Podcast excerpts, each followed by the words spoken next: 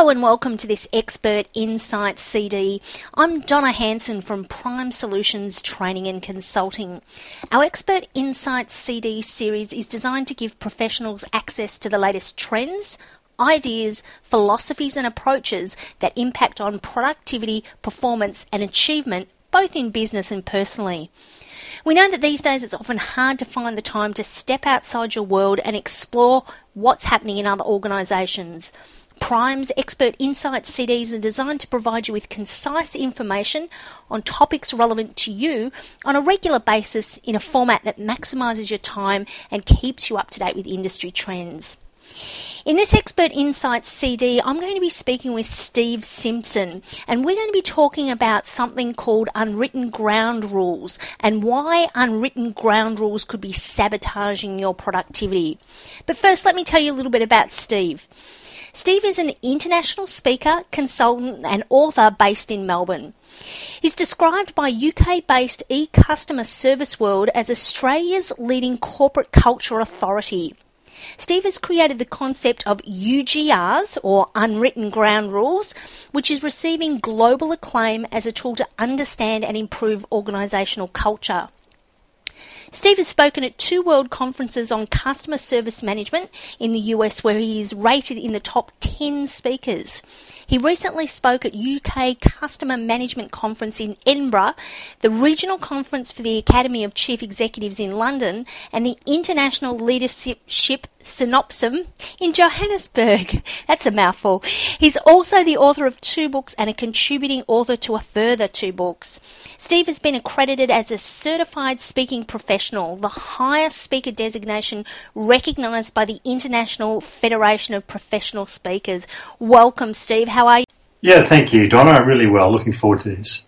Um, I'm really excited about. Um, I know a little bit about unwritten ground rules, but I'm looking forward to sharing some information uh, with our listeners today. Thank you. Likewise. Steve, firstly, tell us what are unwritten ground rules? Uh, unwritten ground rules, or UGRs as I call them, uh, the best definition for those is that they are people's perceptions of this is the way we do things around here. Donna, they can include things like around here at our meetings, it isn't worth complaining because we know nothing will get done. Uh, around here, the only time anyone gets spoken to by the boss is when something is wrong. Um, around here, the organisation talks about the importance of customer service, but we know other things are more important, and so on. So the incredible thing about UGRs is that they literally drive people's behaviour, and we've had two universities put in world first, uh, putting money to do world first research into UGRs, and it confirmed the fact that they literally drive people's behaviour, but incredibly, they are seldom talked about openly, uh, seldom if ever. Um, it's the UGRs, or unwritten ground rules, that constitute a team or an organisation's culture. Uh, I think they're one and the same thing. So is it a bit like an internal version of social proof? You know, one person does something and because that seems to be the norm, everybody else follows suit because they don't necessarily want to, I guess, buck the system? Um, I'll often share my view with people, or a theory that I've got with people when I'm working with organisations, and I'll say that I think this is pretty close to a 100% rule. When a person is new to an organisation, irrespective of their level of seniority, they are quieter than what they normally would be. Mm-hmm. And I think that's pretty close to 100% rule. And then I'll quiz people, I'll say why. Well, the reason we're quieter is that we're actually checking out what the UGRs are. Now, we don't have the ah. term UGRs in our brain, but as humans, that's what we do. It comes naturally to us. It's part of the way we operate. And by the way, it's not confined to work, it's confined to any group mm. with which we're new. Now, why are we checking out what the UGRs are? Well, we're checking those out in order that we can conform. Mm. And it's, it's quite amazing the power that UGRs have on us. And I've got evidence for, across the broad spectrum of people and organisations, including CEOs, that personalities can almost change based on the UGRs within a particular group. They're enormously powerful. And I remind you, the incredible thing is that they are seldom talked about openly. It's it's almost like as you're talking about it, it's almost like um, going back to the caveman days, you know, and a bit of fight or flight. You you work out the lay of the land before you work out what the risk is for you putting yourself out there, and that human nature is perhaps one of um, assimilation rather than wanting to, and conformity rather than wanting to be perceived as the outsider coming in. Uh, that's an astute observation, Donna, and I think you're spot on there. And I think this might even start from uh, early childhood where uh, kids can get isolated mm-hmm. uh, for not conforming to whatever the norm is. Mm-hmm. And uh, I think we learn from a very early age that uh, we defy UGRs at our peril. Mm, mm, yeah, certainly it is that social proof sort of scenario. If everybody's doing it, uh, you know, regardless of whether it's right or not, people accept that as being right. Absolutely, and, and th- these can even beat the most senior of leaders. I mean, often it's the job of the senior leader or a CEO or whatever who comes in to change the culture and therefore um, to change the UGRs. And uh, more often than not, they will fail to do that um, because of because of their force. They're incredibly powerful. Uh, they can lock in and be very, very difficult to change. Mm, mm. Yes, certainly positive and negative. Um, uh, and I'm sure plenty of our listeners could relate to some of the examples that you mentioned there, Steve, of a, you know, perhaps a new manager coming in, or even somebody coming in at a, the same level to you, actually sort of, you know, uh, rocking the boat. And there's often a sense of frustration when people do that. And and I guess, uh, you know, that's where you might see the instances where in organisations you really do have to tread carefully because if you if you become too out there with you know pushing what your thoughts are onto your, your group, it, it actually, like you said, alienates you and, and can end up uh, you you removing yourself uh, either voluntarily or uh, or otherwise from an organisation. Donna, I think that's spot on. A, a, new a new employee is a good test for UGRs in any team or organisation, and um, they they will watch for certain cues and clues to deduce what the UGRs are, and they're staying quiet during this process. Uh, and again, this is not normally brought to a level of consciousness. It's not something that we consciously do. It just comes naturally to us. And they'll look at things in the organisation or the team, things like um, punctuality, whether people are arriving at the death knock or they are looking at the second hand of their watch ready to sprint once it's finished time. Uh, they'll look at whether a 10 o'clock meeting starts at 10 or whether people saunter in at quarter past 10. By the way, this works in both directions if it's a five o'clock finish and everyone is still there at six thirty, they will look to see if the pers- first person to leave at twenty to seven is frowned upon. Mm. Um, equally, they'll look at if a, a, person arrives at a ten o'clock meeting at ten o'clock, does that demonstrate to other people that you're not busy enough?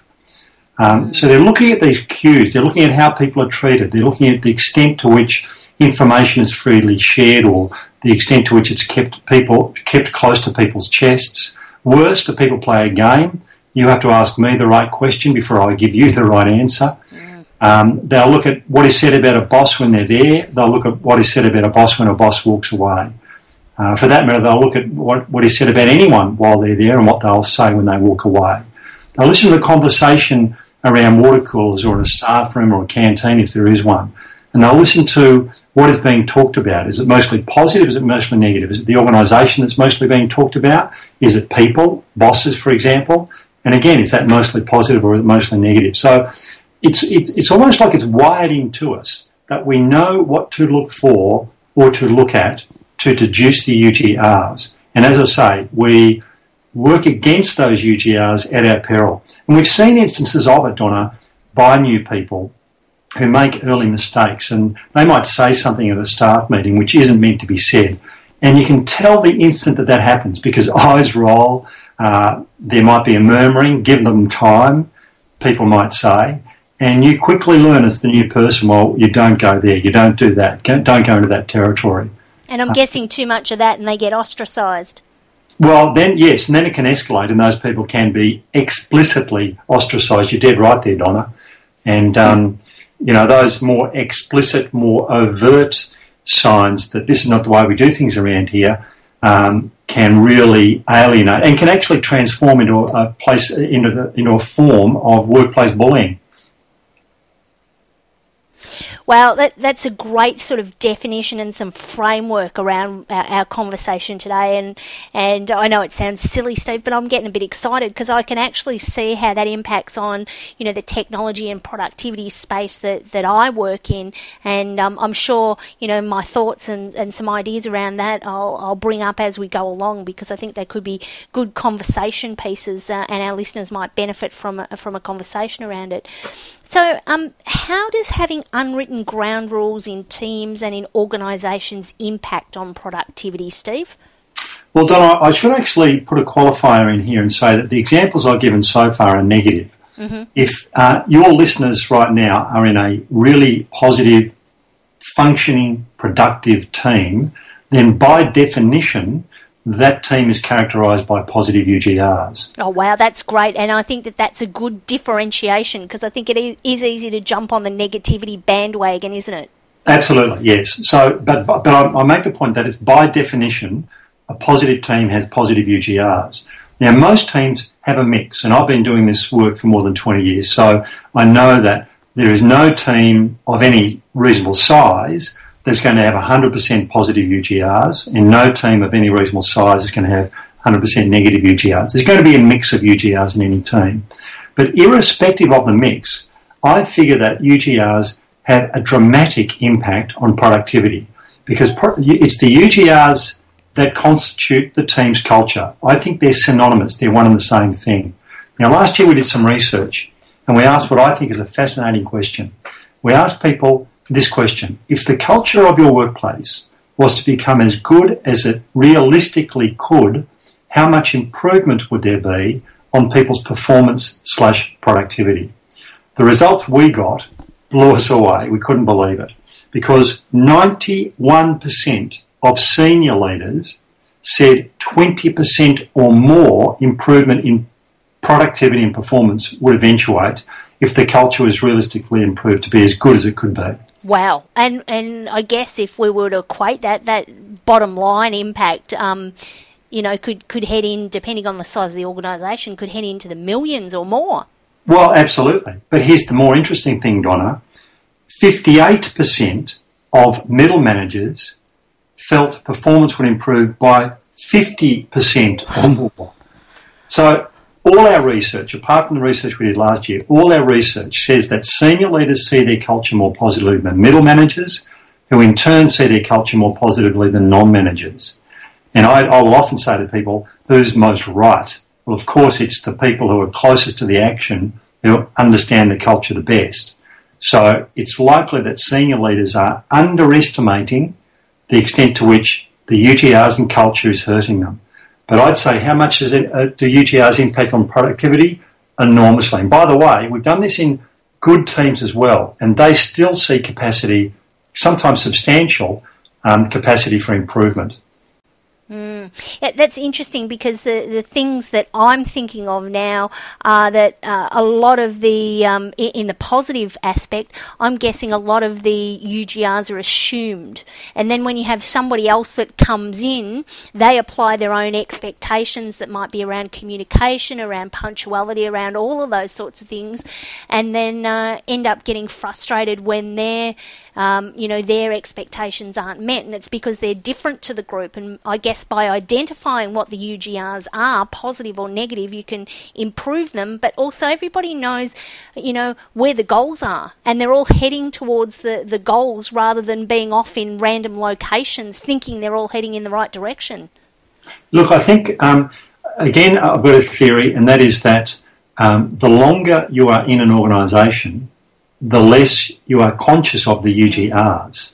Yep. Now, the reverse to that is certainly true because when you're new to an organisation, it hits you between the eyes. Yep. You, know, you, you can't miss it.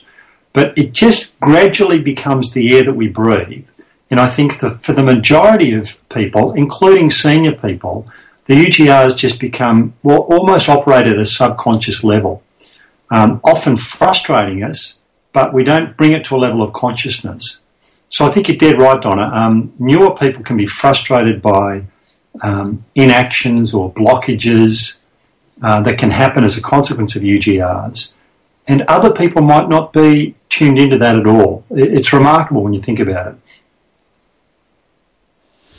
Okay, so let, us take that a step further. If an organisation recognises they have unwritten ground rules, be them positive or negative, how might it be impacting on productivity in teams or in the business as a whole? So we, we've talked about, you know, how people might feel, etc., and we've also talked, you've, you've given us some amazing statistics around, you know, how senior leaders and middle managers think that their uh, productivity would improve uh, with clarity around them. But, um, you know, how might they actually be impacting? What would they look like? How would you be able to identify if your organisation um, has some unwritten ground rules that are either positive or negative?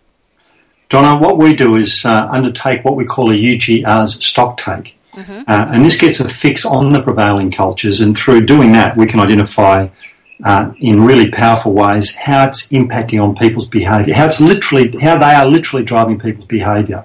And this UGR stock take uh, method uh, emerged after the two universities put money in to do world first research into UGRs. And what we do is we get people to complete the sentence to what we now call lead in sentences. Right. So when we did the early research, we got people to complete the sentence around here customers are, complete the sentence. And of course they did this anonymously. And some of the responses we got back from that were frankly gobsmacking because we had people say around here customers are an interruption of my working day, around here customers are a pain in the neck and worse, and stuff like this. Now, each of the organisations involved in that early research had wonderful documentation proclaiming their commitment to customer service, and yet these were some of the prevailing UGRs. So through that research, we're able to demonstrate that it is the UGRs that drive people's behaviour. I'll give you an example. If we have a customer contact area, and it's a physical customer contact area. Mm-hmm. And there are two staff behind a counter, no customers in the premises. One customer walks in. If the UGR is around here, customers are a pain in the neck, then this two staff will be playing a game. And the game they'll be playing is, I can look busier than you because I don't want to deal with this customer who's a pain in the neck. So, I mean, through that example alone, we can see that UGRs literally are driving people's behaviour. Now, since that early research, which was 20 years ago, we've developed this enormously. And so some of the UGR stock takes that we do now, we've, we've asked questions like, and this is relevant to people uh, who you work with, Donna, in the IT space, um, around here when it comes to change, for example. Um, the negative responses we get, or the percentage of negative responses we get back to that lead in sentence is quite often very disturbing. So we'll get people to complete the sentence, for example, around here when you come up with a new idea. Now, if the if a person's UGR is around here when you come up with a new idea, it's not worth it, no one wants to know about it, then at the next meeting that person goes to, if the boss or somebody else says, any ideas for improvement on this, I might well have an idea in my head. But if my UGR is around here when you come up with a new idea, no one wants to know about it, then I'm not going to raise it. Um, it's literally driving my, my behaviour and it's got enormous impact on performance and productivity. And I'm guessing those sort of things, those sort of scenarios too, where you know people are resident to give feedback like that, also impacts on the creativity within an organisation. Oh, absolutely, absolutely, because there are UGRs to do with every aspect of work. There's UGR to do with change around here when it comes to change. Complete the sentence. Um, there's UGR to do with uh, coming out with new ideas, people showing initiative. There's, there's UGR to do with accountability around here when someone says they'll do something. There's UGRs to do with customers, whether they're internal or external. There's UGRs, here's a really interesting one. There's UGRs to dealing with other work areas or departments within the organisation. Oh, yeah. Um, and that one is really quite amazing. The results we get back from around here when it comes to dealing with other work areas or departments that's often quite gobsmacking. Yeah, look, so, I, I, see that one uh, quite a lot too. You know, uh, often, uh, unfortunately, the uh, you know the the IT department you know can be uh, one of those that's named and shamed, uh, and often you know with without um, you know without any substance. Well, exactly, exactly. Um, so you know, there's as I say, there are UGR to do with every aspect of our work, and the key here is to number one, being aware of them. Number two, finding out what the current UGRs are. And to the extent that that um, re- um, reveals any areas of concern, we've got to do something about this. So, Steve, we've talked about um, the percentage increases that you know uh, these organisations that you've worked with self-assess they might improve by. But what about the financial cost? Do you have any examples that you're able to share on on the true cost of business or on improvements when the rules are recognised? Well, that's a bit trickier, Donna, because of you know, I mean, it's a it's a fairly murky relationship mm-hmm. between um, between actual um, productivity and culture. You know, there are many other factors that impact on productivity in addition to culture. And, you know, there might be external market forces. And even for some of your clients who are listening to this, Donna, um, some of those might be in government departments, whether it's local government or whatever. So, I mean, it's a tricky relationship, but I can give you some anecdotal evidence. Great. Um, we've done a lot of UGR's work with uh, with Kmart. Uh, I don't know if any of your listeners are aware of the total transform- transformation that's occurred at Kmart, thanks uh, primarily to the CEO, Guy Russo, who's a magnificent leader. Guy is a massive fan of UGRs, and when he took over Kmart, which was losing money, substantial money year on year, mm-hmm. five years ago, um, he brought in four change platforms. Now, one of them was culture, and that was UGRs.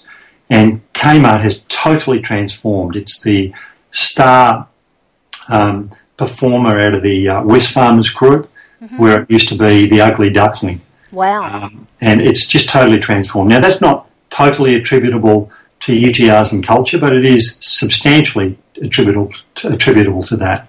Um, Toyota, we've done some work with. We had one dealership say to us that uh, in three months after using UGRs as a tool to improve culture, their profitability increased by 30% in three months. I don't know any organisation that wouldn't want that sort of an increase, Steve. Yeah, and I am a little bit cautious to share that, Donna, because I mean, this is not a silver bullet and it's not normally an, an overnight fix that's going to transform an organisation. So, you know, they're, they're the two star examples, if you like. Uh, in other organisations, it's going to be and there's some hard graft that needs to go into this as well, because, you know, as I think people would realise, changing the culture doesn't come easy. Uh, if it was, more organisations would be doing it. Yep, and I'm, I'm, guessing too that it's the sort of thing that you know organisations the size of some of those uh, organisations you're talking about um, have made the commitment to a long-term strategy, having this as part of the long-term strategy. They recognise that it's not like you said a five-minute fix. That you know it took a while for for the culture to get like this, and it's like you said, there is no magic pill that's going to fix it. Yeah, that, that, that's exactly right. Um, and, and, you used a key word then, Donna, and that is the word commitment. Mm. And if we get real commitment, I, mean, I think Guy Russo is a good example from Kmart. He was totally committed to changing the culture, had total commitment to UGRs, and um, the results are there for people to see you know, the organisations with which we've worked, we don't get 100% strike rate. And there's one key determinant of the of whether or not this is going to work, and that is to what extent are the leaders truly committed to this. That's the key point. So I'm imagining as, as well that it's not just organisations that have the negative uh, UGRs, but it's also those organisations who may not recognise that there are UGRs, um, but they know they just want to get better at what they do. Well, I think that's a very good point, Donna. Um, I, I, think th- there's a risk that a focus on culture only happens when the organisation's in trouble or it's at a crisis point or a burning platform. And, um, I, you know, as an adjunct to that, I think there is another risk, and that is to make the presumption that because our people aren't complaining and on the surface they seem happy, things are okay. Now, I don't think either of those is um, should be used solely as the justification. Now, let me come at this another direction if people are happy, that might not necessarily mean that the culture is as good as it needs to be around those aspects of the culture that need to be good. So I think um, this is something that just about any organisation can benefit from by focusing on uh, locking in good cultures and by fine tuning cultures to be really good around those aspects of the culture that need to be good to ensure the organisation's future success. I get exactly what you're saying there, Steve, because I often hear in the technology space, you know, people being comfortable with where they are. We're doing okay, you know, th- there's no problem with us, or um, we're happy where we are. But I always remember a quote by uh, NBA coach. He was the coach of the LA Lakers, who won several NBA championships, Pat Riley. And I remember him saying, if you're not getting better, you're getting worse. So if organisations don't have have strategies in place, be it to continuously improve um, knowledge and skills with technology or to identify an action and improve both positive and negative UGRs, um, then, you know, it's just a matter of time and, and, you know, you end up going backwards rather than forwards from a, from a competitive position, from a um, you know a market positioning, from an employer of choice position? Oh, I think you're dead right there, Donna. And um, you know, as Guy Russo um, says, uh, culture, he, he says uh, um, other businesses can copy our business model, but they can't copy our culture. Mm. So it's the culture that can be the key point of differentiation. Um, so I, I think that's critical. So, what sort of solutions or approaches could you take? Because it sort of sounds like negative UGRs um, more than uh, positive can really make achieving business outcomes a challenge. But I guess uh, having positive UGRs and enhancing them further can make achieving business outcomes far quicker. Well, I, you know, I, I go so far as to say I think in some cases leaders are actually abrogating responsibility because the culture is as it is through luck, through chance. You know, we're lucky we've got these personalities that get, get on together, or we're unlucky that we have personalities that don't get on together. Now, I think leaders need to do more than that. They need to fight for the kind of culture that's necessary for the team or the organisation's future success. We need to fight for that, and that is a direct responsibility of leaders. So, what can we do? Um, we've got a five step approach for using UGRs as a tool to understand and improve the culture. But the first step says forget UGRs because there's a vital question which any team, and I'm, I'm throwing in the word team here, Donna, because I'm imagining that some of your leaders have um, maybe, some of your listeners maybe have leadership responsibilities for teams and not entire organisations. So this applies equally at a team level as it does to an organisational level. Um, so the first of our five steps asks this vital question. What is that, what are the key cultural attributes we need in place for us to be truly successful. Put another way, what does our culture need to look and feel like for us to be truly successful? Mm. And I think that's a vital question, which frankly I think is rarely asked.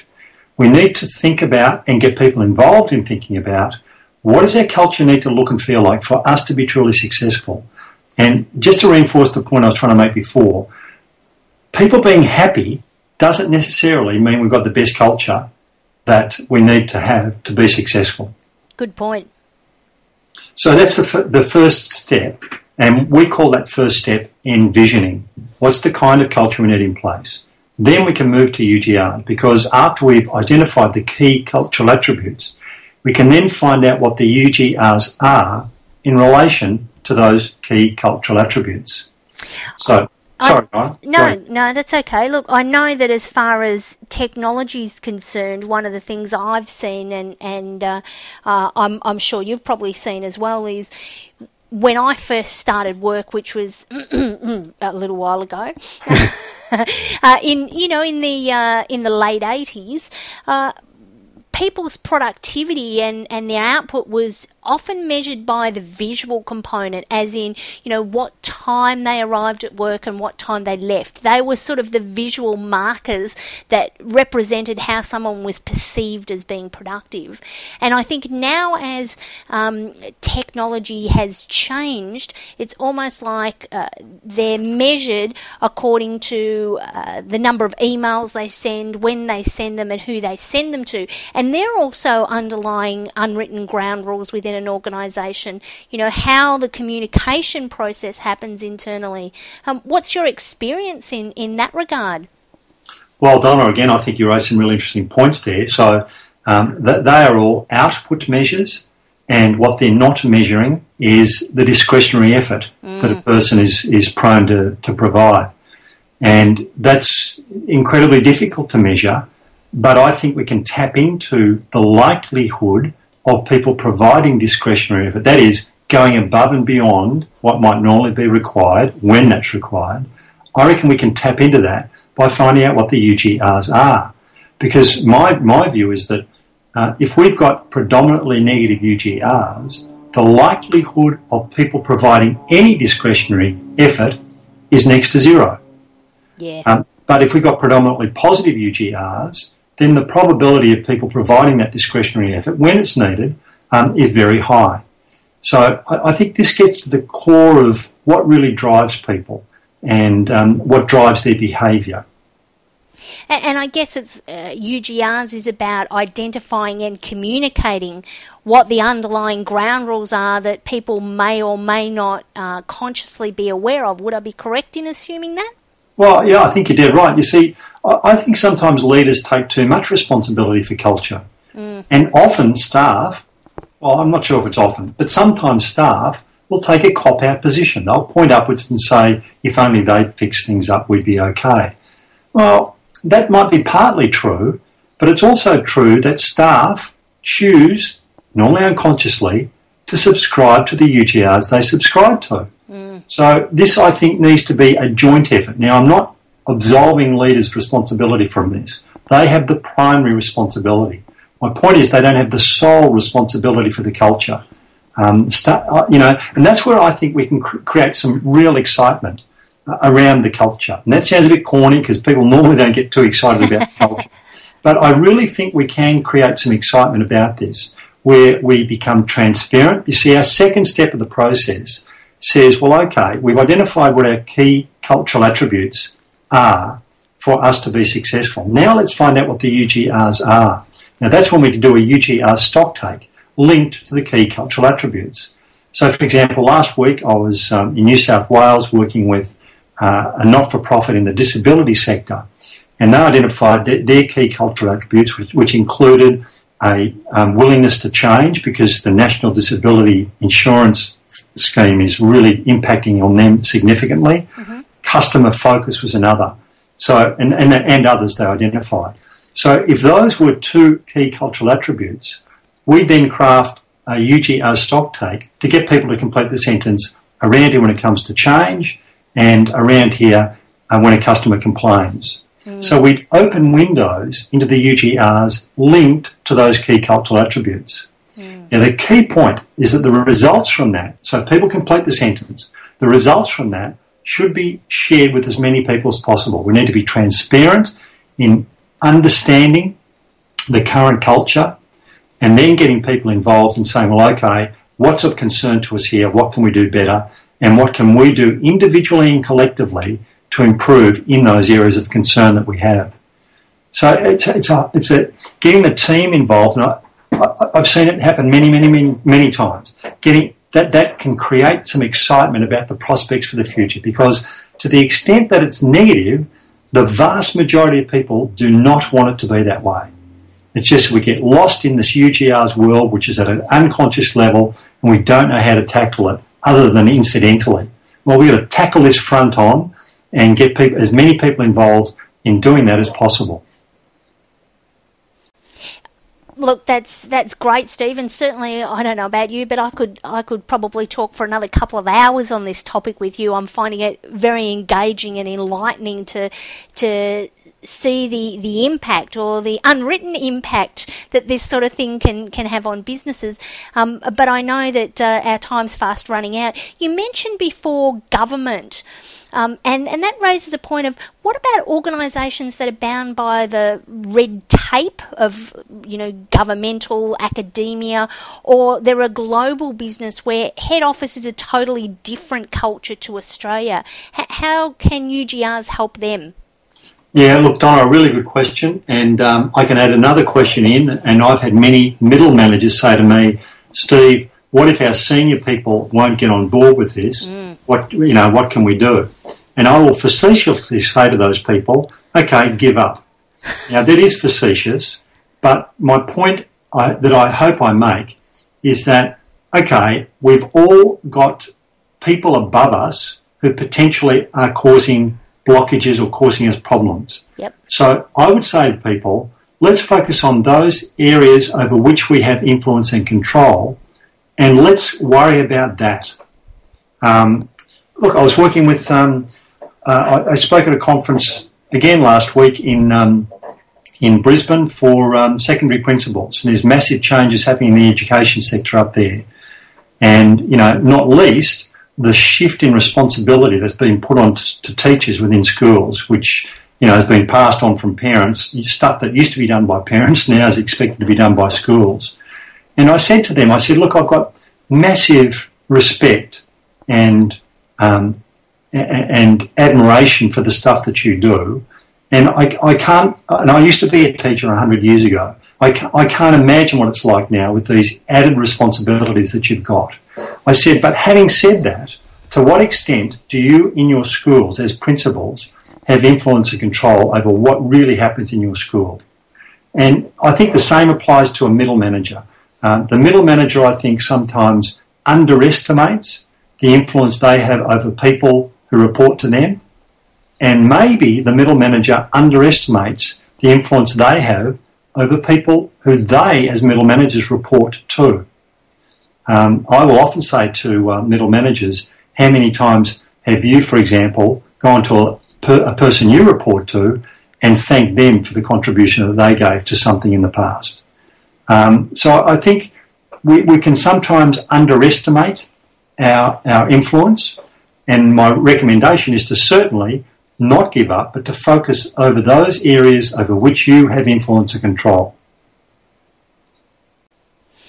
Steve, it's interesting to see your take on that, and I, I you know, I concur hundred percent you know, I think uh, too easy, like in the case of academia that you just mentioned, you know, there's a whole lot of uh, additional responsibilities that were never placed on people in the first place. So, um, yeah, ab- absolutely. Now, um, again, we're fast running out of time. Uh, I've got one last question I, I, want to ask. Some of our listeners may, you've, you've talked about the fact that it doesn't have to be buy in from the top. Some of our listeners may want to change their own personal UGRs. Have you got any su- suggestions in this regard?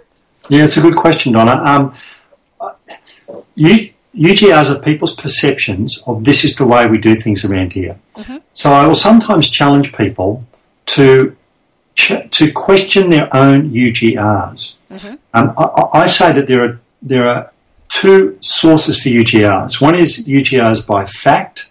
UGRs by fact means that if I was a fly in the wall observing things in the workplace, I would come to exactly the same conclusion as you have come to. That is, you might have a UGR which says, around here, bosses don't care about us. If I was a fly in the wall and watched people interact with bosses and, and vice versa, I would come to the exact, exactly the same conclusion. Those are UGRs by fact. The other source is UGRs by myth. UGRs by myth means that, that they might have been, that might have been true two or three or five years ago. But since that time, we've had four new managers come in, but the UGRs have remained despite the fact that man- the managers have changed. Um, and I think that can often be they can often be industry specific. For example, I reckon in the IT world there are some industry wide UGRs. Mm. I'll give you an example. I'm working with a um, motor vehicle company with dealerships. This wasn't Toyota; it was another uh, motor vehicle company, and um, I um, I'm working with dealer principals, and one of them says to me, Steve, what you've got to understand in the motor vehicle industry is, and I stopped that person right there. Uh, his name's Michael. I said, Michael, what you're about to tell me is a UGR to do with the motor vehicle industry. Where is the rule book? And even if it is a rule, is this the way you want it to be? Wow, so that's powerful. I think, we, I think, we, need to question our own UGRs, and I'll often say to people, um, do if you, to the extent you have negative UGRs, switch it round for a day if it's possible. Switch it round for a day and see if there's anything that ha- that ha- that is different that happens. So if you go to a meeting thinking, "Here we go again," this is another waste of time. Um, switch that round and see if there's any differences based on your own mindset. Now, it may be that we are all 100% correct and that is UGRs by fact, but maybe then maybe it's not 100%. Maybe some of our UGRs are based on industry wide, or maybe it was a UG, it was correct three or five years ago, or whatever. So I guess my challenge would be to say, think about your own UGRs and flip them around for a day if you can. Wow, I think that's a that's a powerful uh, powerful challenge to lay down to our listeners as we we end our time together. And thank you so much, Steve. That's some great insights on firstly recognizing unwritten ground rules, positive and negative, and some of the steps that we can take, particularly those that are negative, stopping us from sabotaging our productivity. Now, if some of our listeners want to get in contact with you to explore your programs for their team or organisation, how's the best way for them to do that?